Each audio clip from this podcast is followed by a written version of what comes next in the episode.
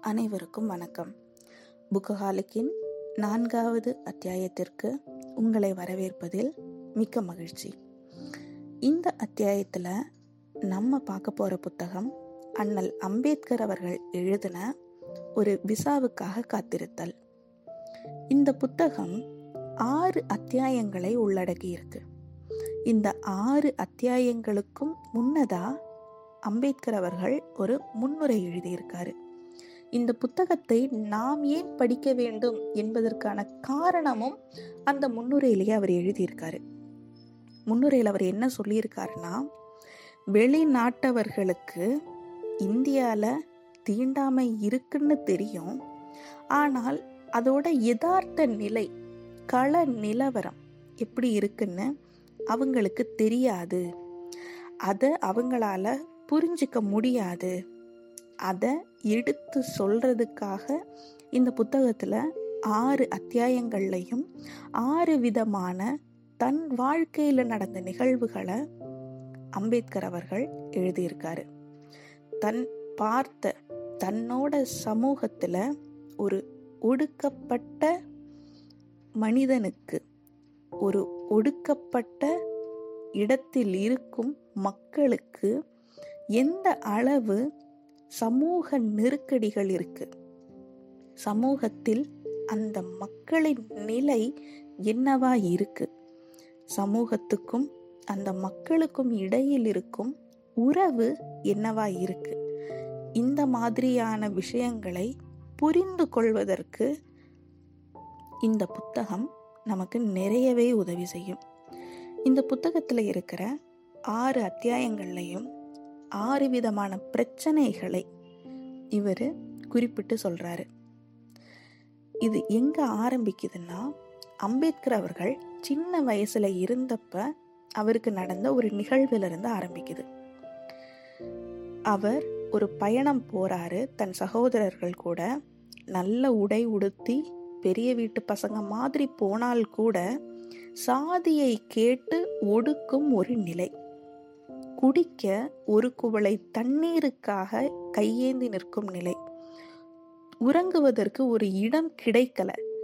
அவர் படித்து முடித்ததுக்கு பிறகு அந்த குழந்தை பருவம் முடிஞ்சு அவர் படித்து முடித்த பிறகு அவர் வேலை செய்கிறாரு அதுவும் பாரிஸ்டரை விட ஒரு உயர்ந்த பதவியில் அவர் இருந்தாலும் கூட அவருக்கான தங்கும் வசதி அப்படின்றது. உறங்க ஒரு இடம் கிடைக்காத நிலை.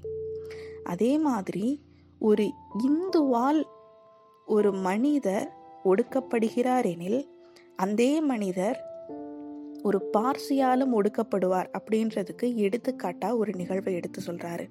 அதே மாதிரி ஒரு இந்துவாலையும் ஒரு பார்சியாலையும் ஒடுக்கப்படுறவங்களா இருந்தா ஒரு முகமதியாராலையும் ஒடுக்கப்படுகிற நிலையில்தான் அந்த மக்கள் இருக்காங்க அப்படின்றத எடுத்து சொல்ற மாதிரியும் ஒரு நிகழ்வை எடுத்து வைக்கிறாரு.